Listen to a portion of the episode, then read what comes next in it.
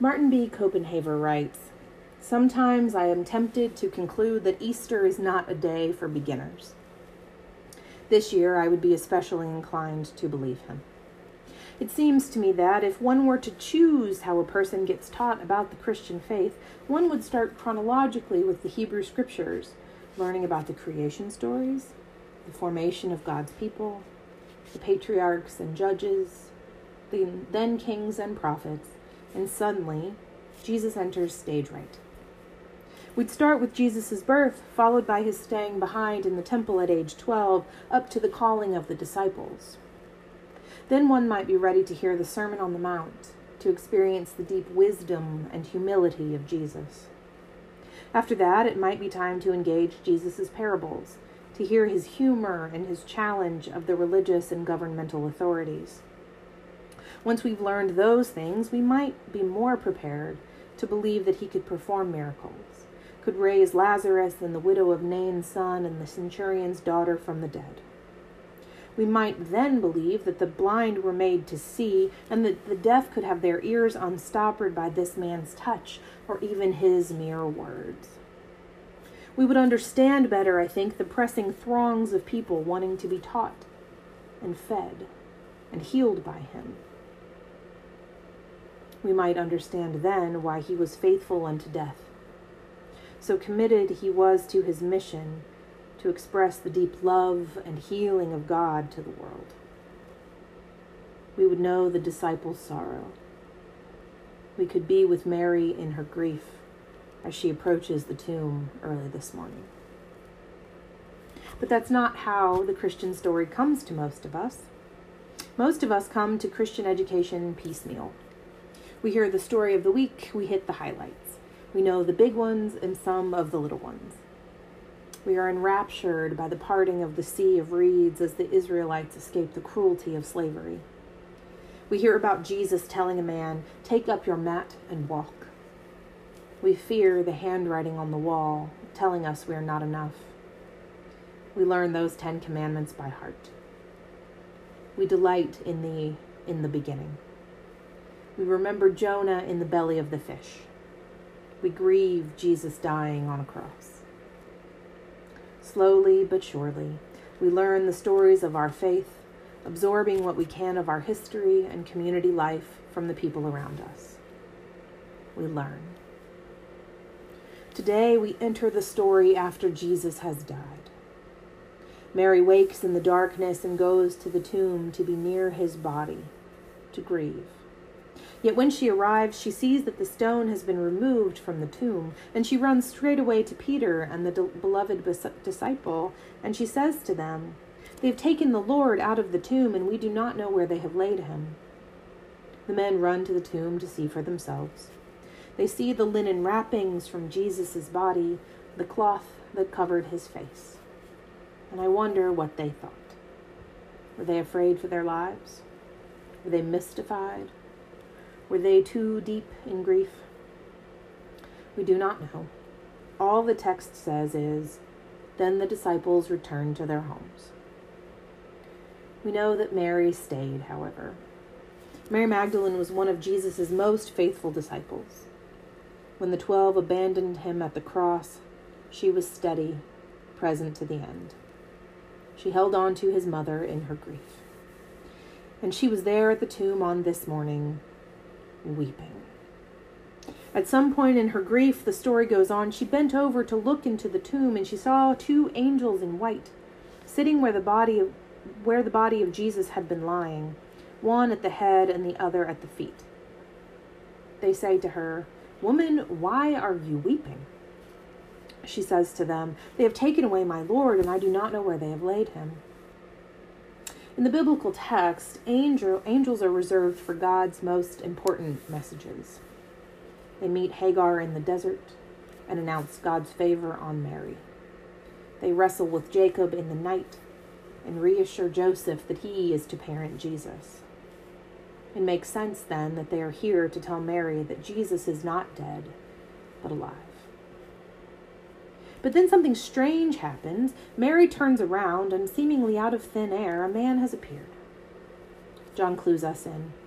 When she had said this, she turned around and saw Jesus standing there, but she did not know that it was Jesus. Jesus said to her, Woman, why are you weeping? Whom are you looking for? Supposing him to be the gardener, she said to him, Sir, if you have carried him away, tell me where you have laid him, and I will take him away.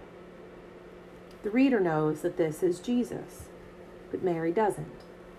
She takes him for the gardener and, in her grief, asks him for Jesus' body. I hope we don't pass too quickly over Mary's grief here. I hope we don't rush through her weeping, shushing her with, Never mind your sadness, something different is coming because Mary didn't know that. For her, in that moment, all had been lost.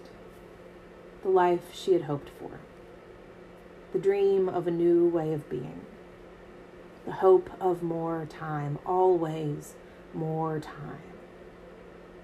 Her sorrow and fear should not be glossed over or rendered unimportant. Rather, they should be held tenderly as they expose the depth of her love as well as her faith, that she would be there to the end and even after the end. Then Jesus calls Mary by her name. The power of hearing her own name on Jesus' lips makes Mary understand finally, and she cries out, Teacher. Jesus said to her, Do not hold on to me, because I have not yet ascended to the Father, but go to my brothers and say to them, I am ascending to my Father and your Father, my God and your God. Mary sees Jesus, and he sends her on a mission. Don't miss this. In John's Gospel, if it weren't for Jesus revealing his presence to a single woman, no one would know about the resurrection. If Mary had been too afraid to go back to the men who had just returned to their homes, we would not call ourselves Christians today. Mary went and preached the first resurrection sermon. She saw and heard, believed and announced. Swiss theologian Karl Barth wrote that the reason people come to worship on Easter or any other day is an unvoiced question that clings to them, rattling around inside. Is it true? Is it true that God is creator and we are created with purpose? Is it true that God established the foundations of the earth and set into motion the laws that govern, govern our planet, creating bright days and deep nights, creating oceans to kiss shorelines, creating seasons that turn endlessly into one another, creating planets that spin in our solar system? Is it true that God would disrupt God's own created order to raise a man from the dead? It seems a touch absurd, then, that some folks' first experience of Jesus is on the Sunday that begins Eastertide. When we ask all of them to believe this thing that is perhaps the hardest to believe in all of the story of our faith. But maybe Easter is a day for beginners after all. For here's the rub. When the disciples preached in Acts, they preached the resurrection. They started with the impossible. The disciples didn't preach Jesus' wisdom or his stories, they preached this resurrection. They had Mary as their example.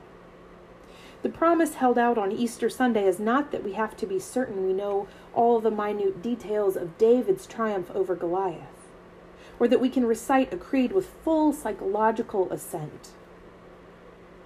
Rather, we should be present to the mystery that even in our deep grief, we can experience wonder. We may know that even in the unbelievable, there is something of the mystery of God open to us. In our Lenten series, Entering the Passion of Jesus, a beginner's guide to Holy Week, A.J. Levine asserted that in every great story there is both history and risk. This is the point to which all our study of first century Israel Palestinian history has led. The risk of showing up at the tomb where an enemy of the state has been executed. The risk of loving after loss. The risk of seeing Jesus in an ordinary gardener the risk of going back to your friends and preaching that the man they know to be dead is, in fact, alive. Easter is quite the gamble, to be sure. But this occasion of great doubt is also the source of profound faith. It is the backbone of the Christian faith. What was dead can be revived, and more than that, can live and move and have its being once more. We long for that which we cannot see, nonetheless to be real and revealed to us, however revelation may come. The essential question of Easter is this Will we risk believing the unbelievable in hopes that the promise is true? Perhaps seasoned, catechized believers struggle more to believe this than those who will show up for the first time today. Maybe Easter is a perfect day for beginners. Doubting Thomas. How many of us have heard that expression used derisively for someone who wouldn't or couldn't accept something at face value? I think of all the times I've heard about Thomas, the messages have been, Oh, that Thomas, he just didn't have enough faith. Oh, that Thomas, how could he not have believed? Oh, that Thomas, he missed out on really knowing Jesus. But I think if we go back and really listen to the story, we'll find something else here a different kind of truth. A truth that says we are free to seek and question, to explore and touch the open wounds of Christ in the world. Verse 19 begins When it was evening on that day, the first day of the week, and the doors of the house where the disciples had met were locked for fear of the Jews, Jesus came and stood among them and said, Peace be with you. And then verse 20 goes on After he said this, he showed them his hands and his side. Then the disciples rejoiced when they saw the Lord. The disciples were locked in a room because they were afraid that they too would be killed as co conspirators in Jesus' gang of rabble rousers. They were in hiding, and Jesus came to them. He offered them peace, showed them his wounds, breathed on them, and told them to receive the Holy Spirit. This part of the passage is sometimes called the Johannine Pentecost because there's no other mention of the day of Pentecost in the Gospel of John. But apparently, Thomas was elsewhere that day. He was properly incredulous then when he next saw some of the other disciples, and they said to him, We have seen the Lord. I wonder if Thomas was afraid they were pulling a prank on him, or perhaps even worse, that their mental health had declined rapidly. However, Thomas felt, the writer of the Gospel of John records him as saying something like, Unless I see the mark of the nails in his hands, and put my finger in the mark of the nails and my hand in his side, I will not believe. Thomas had a long history with Jesus. Indeed, he had known Jesus from the beginning of his ministry. Thomas knew that Jesus fed and healed and restored people to God and community. Thomas knew that Jesus had raised Lazarus from the dead. Thomas knew that to follow Jesus was to risk death for himself. And in John chapter 11, Thomas encouraged the disciples to stay with Jesus, saying, Let us also go that we may die with him. Thomas knew Jesus and had counted the cost of following him. Thomas knew Jesus had been crucified. Thomas knew Jesus was dead. Thomas knew the open wound of losing his teacher and friend. So when the disciples told him Jesus was alive, he responded with something like, I said I'd follow him to the grave, and I did. He is in the grave it is finished. Did you ever notice that Thomas asked only for the proof Jesus offered to the other disciples? When Jesus appeared to them, he showed them his hands and his side, and only then, the writer of the Gospel of John records, did the disciples of Jesus rejoice because, quote, they saw the Lord. Despite his bad rep, Thomas doubts no more than the other disciples. More importantly, however, Perhaps we've actually misunderstood the nature of faith altogether, assuming that the more faith we have, the fewer questions we'll ask. But the Gospel of John offers us a different vision of faith here, one in which faith and doubt are woven together much more closely than we might imagine. In her viral TED Talk, Lesley Hazleton said, Doubt is essential to faith. Doubt is the heart of the matter. Thomas believed in the mission and work of Jesus enough to doubt anything that wasn't Jesus as he had known him. For a solid week, Thomas's questions stood. Then, on the first day of the next week, Thomas was with the other disciples in the house where Jesus had last appeared. And though the doors were again closed, Jesus entered, repeating the greeting, Peace be with you. Noting Thomas's presence, Jesus said, Put your finger here and see my hands. Reach out your hand and put it in my side. Do not doubt, but believe. Notice with me that Jesus did not admonish Thomas for his question, but rather invited him to satisfy his doubt by seeing and feeling for himself. Thomas was welcomed into the peace of Christ from the very beginning of the encounter. When Thomas saw and felt and experienced those wounds, his own wound was touched. Once he encountered Jesus, his faith became as real as his doubt had been. Thomas saw a broken but clearly living Jesus received the invitation to touch his wounds, and responded, My Lord and my God. Thomas didn't merely believe.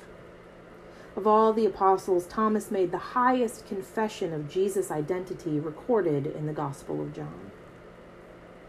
What happened to Thomas is exactly what the writer of the Gospel of John hopes will happen to each of us when we read his Gospel that we too will cry out, My Lord and my God. What Thomas did wasn't doubt exactly.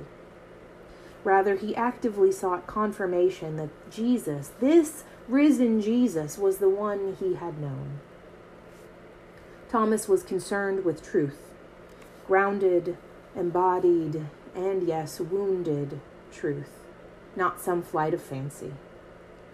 Thomas wanted to know that his trust was not misplaced, that the person to whom he had pledged his life and his death were one and the same. Looked at this way, Thomas was the one who responded to the invitation of Christ to participate in his life, death, and now resurrection. Thomas is a disciple just like the rest of us. Thomas is no fool, but rather comes at things realistically and counts the cost. The man who had experienced so much of Jesus, who had been with him in the flesh, the man who had encouraged the disciples to follow Jesus even to death, the man who felt the fresh ache of the open wound of losing his friend and teacher. This man heard Jesus' invitation and believed. Jesus invited Thomas into his brokenness and to bear witness to Thomas's own wound. Richard Rohr writes, this archetypal encounter between doubting Thomas and the risen Jesus is not really a story about believing in the fact of the resurrection, but a story about believing that someone could be wounded and also resurrected at the same time. Put your finger here, Jesus says to Thomas.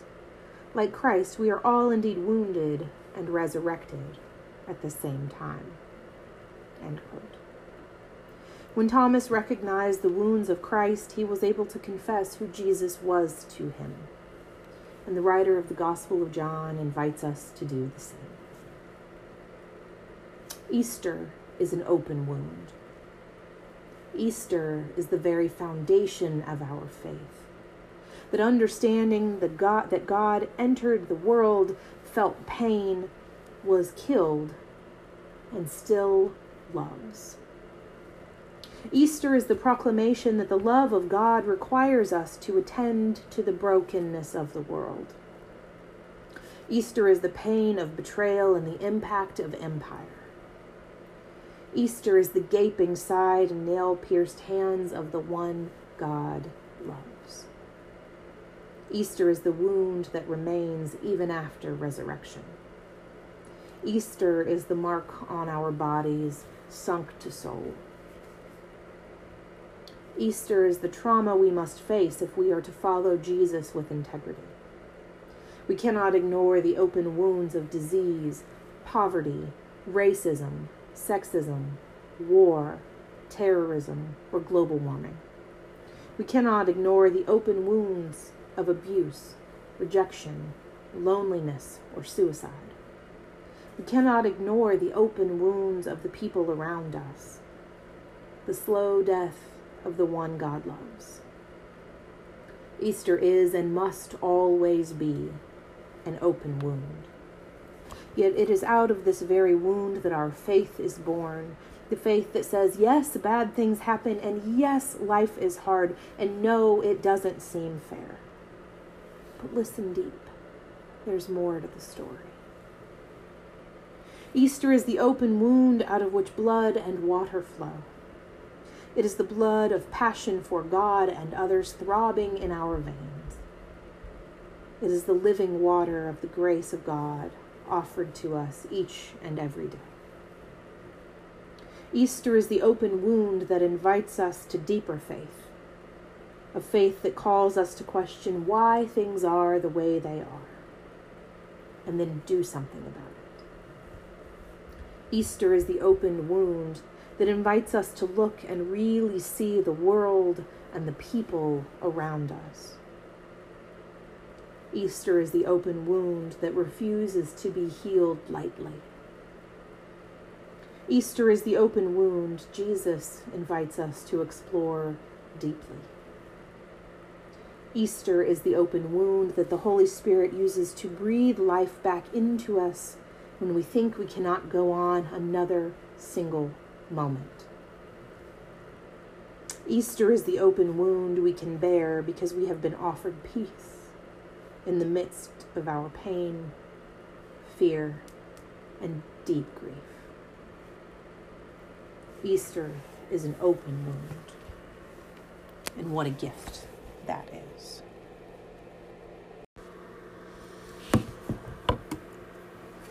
My senior year of high school, I went on a retreat called Kairos. It was a faith formation retreat meant for seniors that involved some of our teachers and administrators as leaders, as well as students who were previous retreatants serving as small group leaders. For three and a half days, we listened and learned, laughed and wept together. It was probably the most emotional experience of my life to that point. On the final night of the retreat, everyone gathered in the great room for a special evening.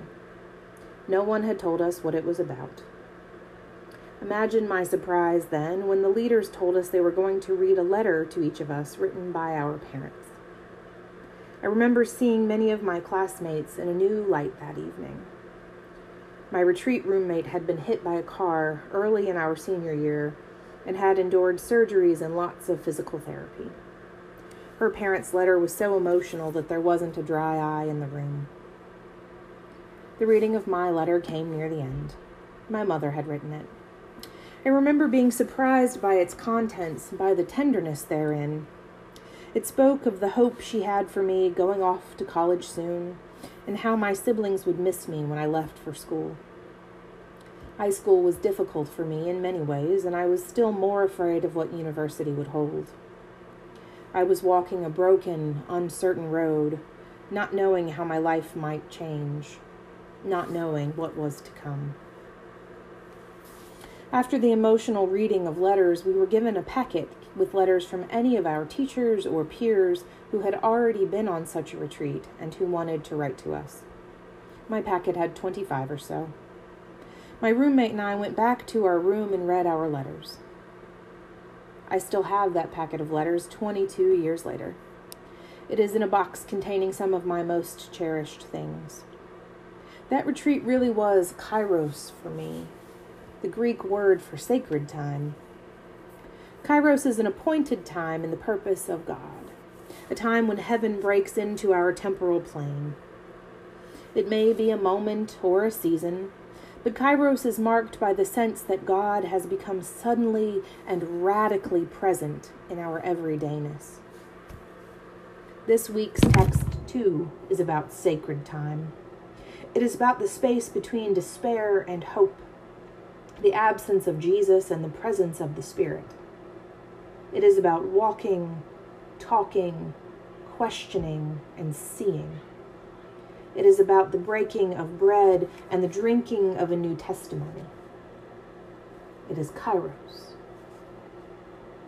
The text begins Now on that same day, two of them were going to a village called Emmaus, about seven miles from Jerusalem, and talking with each other about all these things that had happened. A seven mile walk down the road of broken dreams. At a moderate pace, that walk would take two to three hours. Cleopas and his friend then had ample time to discuss all that had transpired. Luke doesn't tell us much about what they talked about as they journeyed back into their pre Jesus lives of fishing nets and routine, just that they were talking with each other about all these things that had happened. These disciples had bet their lives on the wrong guy and the movement was over. Jesus was dead. And what's more, they had heard from Mary Magdalene that Jesus was back, but they thought she had simply gone mad with grief. Suddenly, an interloper appears. While they were talking and discussing, Jesus himself came near and went with them, but their eyes were kept from recognizing him. And he said to them, What are you discussing with each other as you walk along? They stood still looking sad. The stranger's question stopped them in their tracks. Cynthia A. Jarvis writes When God enters a conversation we think we are having with one another, we cannot but find our lost selves standing still. At issue are not the miles before us, but the moment at hand and the eternity that has just invaded time. This is Kairos, friends, the holy space in which God's atemporality and our finitude intersect. The friends are agog. How could the stranger possibly not know what has happened? The text goes on. Then one of them, whose name was Cleopas, answered him, Are you the only stranger in Jerusalem who does not know the things that have taken place there in these days? He asked them, What things? They replied, The things about Jesus of Nazareth, who was a prophet, mighty in deed and word before God and all the people, and how our chief priests and leaders handed him over to be condemned to death and crucified him. But we had hoped that he was the one to redeem Israel. Yes, and besides all this, it is now the third day since these things took place. Moreover, some women of our group astounded us. They were at the tomb early this morning, and when they did not find the body there, they came back and told us that they had indeed seen a vision of angels who said that he was alive. Some of those who were with us went to the tomb and found it just as the women had said, but they did not see him. The friends recount the story of these last few days, how they longed for redemption that seemed not to have come. And to make it worse, Mary Magdalene, or in Luke's Gospel, the women, had come with had come to them with a preposterous story of an empty tomb, which Simon Peter had later verified. That was it. They had to get out of the city. Now that Jesus was dead, their lives too were at considerable risk. Surely the stranger understood why they had to get out of town. And yet, in response, we get this shocking, almost vapid answer from Jesus. Then he said to them, Oh, how foolish you are, and how slow of heart to believe all that the prophets have declared. Was it not necessary that the Messiah should suffer these things and then enter into his glory? Then, beginning with Moses and all the prophets, he interpreted to them the things about himself in all the scriptures. Um, Jesus? I'm not sure it's very kind of you to call your friends foolish and slow, particularly in their deep grief. But when I step back, I think maybe they, like us, have forgotten that God is a God of hope, as Jesus illustrated through his telling of the scriptures. Maybe they, like us, have outgrown their belief in redemption and have resigned themselves to the way things are. Maybe they, like us, don't even know their eyes are closed until they are opened. The text continues. As they came near the village to which they were going, he walked ahead as if he were going on. But they urged him strongly, saying, Stay with us, because it is almost evening, and the day is now nearly over. So he went in to stay with them. When he was at the table with them, he took bread, blessed it, and broke it, and gave it to them. Then their eyes were opened, and they recognized him, and he vanished from their sight. Cleopas and his companion offered the stranger hospitality, and it became the doorway to grace. Molly T. Marshall writes Hospitality exp- expresses deep vulnerability. Welcoming a stranger is always risky, and the tables might be turned, for good or for ill. It is not readily apparent who the guest really might be. Jesus becomes the host at this meal, which becomes an expression of thanksgiving and deepened faith. Sharing the common meal transgresses boundaries and allows communion with Christ, who meets with us whenever we gather at the Lord's table. And so, with Jesus as the host, Jesus reminded them of who he was by his deed. He used the same formula they knew then and we know now. He took the bread, blessed it, broke it, and gave it to them. And in that moment, in that space, they knew. They knew that the one who had walked with them then was the one with whom they had walked a great many roads. They knew Mary Magdalene was right. The moment their eyes were opened, suddenly he was gone again. Except he wasn't gone. Marshall continues. Luke provides a key bridge for understanding divine presence as seeming absence. Christ vanished out of their sight as an indication that visible apprehension could not sustain enduring faith. Holy presence would remain, but not in the form they had known. And the friends looked at each other and they said, Were not our hearts burning within us while he was talking to us on the road, while he was opening the scriptures to us? That same hour they got up and returned to Jerusalem, and found the eleven and their companions gathered together. They were saying, The Lord has risen indeed, and he has appeared to Simon. Then they told what had happened on the road, and how he had been made known to them in the breaking of the bread. It should not surprise us, friends, that this story moves from isolation and despair to community and celebration. This is the way God works, after all. It is the goal of the holy that we should exist in relationship to God and one another. From the beginning in the garden, when God said it was not good for Adam to be alone, to Jesus telling the disciples to forgive 70 times, seven times. The whole thrust of being God's people involves being enfolded into loving relationships and bringing others into community. The Most High always creates space for the outsider to become the insider. This is the nature of Kairos to be surprised by God, to be drawn into relationship to glimpse the eternal. Whether it's on the road back home or the journey into a new place, Kairos is the story of things coming into fruition in their own time. Not bound by the pressing forward of the clock or the calendar, Kairos things happen in Kairos time. The hope we find in this text, friends, is that Easter doesn't always come in our hearts three days after crucifixion. If you don't yet know Easter in your very marrow, there is yet time. We may find resurrection life on an ordinary Tuesday afternoon in July. That is the beauty of Kairos, that time is made sacred by the God of connection. This is the God who waters fragile seeds and feasts with us at harvest time. The God who attends births and accompanies the dying God who enlivens our broken spirits and nourishes our courageous acts. the God who is present with us at the Eucharistic table. Kairos makes space for our pilgrimage of faith to begin and begin again. As it has been, so it shall be.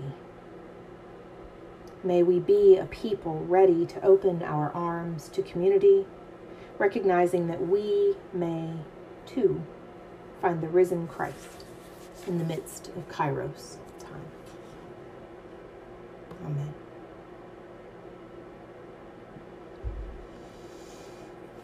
People of the road, rejoice, for God is with you. Bring God's love and peace to all whom you meet. And I bless you in your going, saying, God has made of us an Easter people, ready to tell the news of death's defeat, eager to share our joy and resources, alive with hope, accompanied by glory, on the road with Jesus bless our gathering together and our going forth. Amen.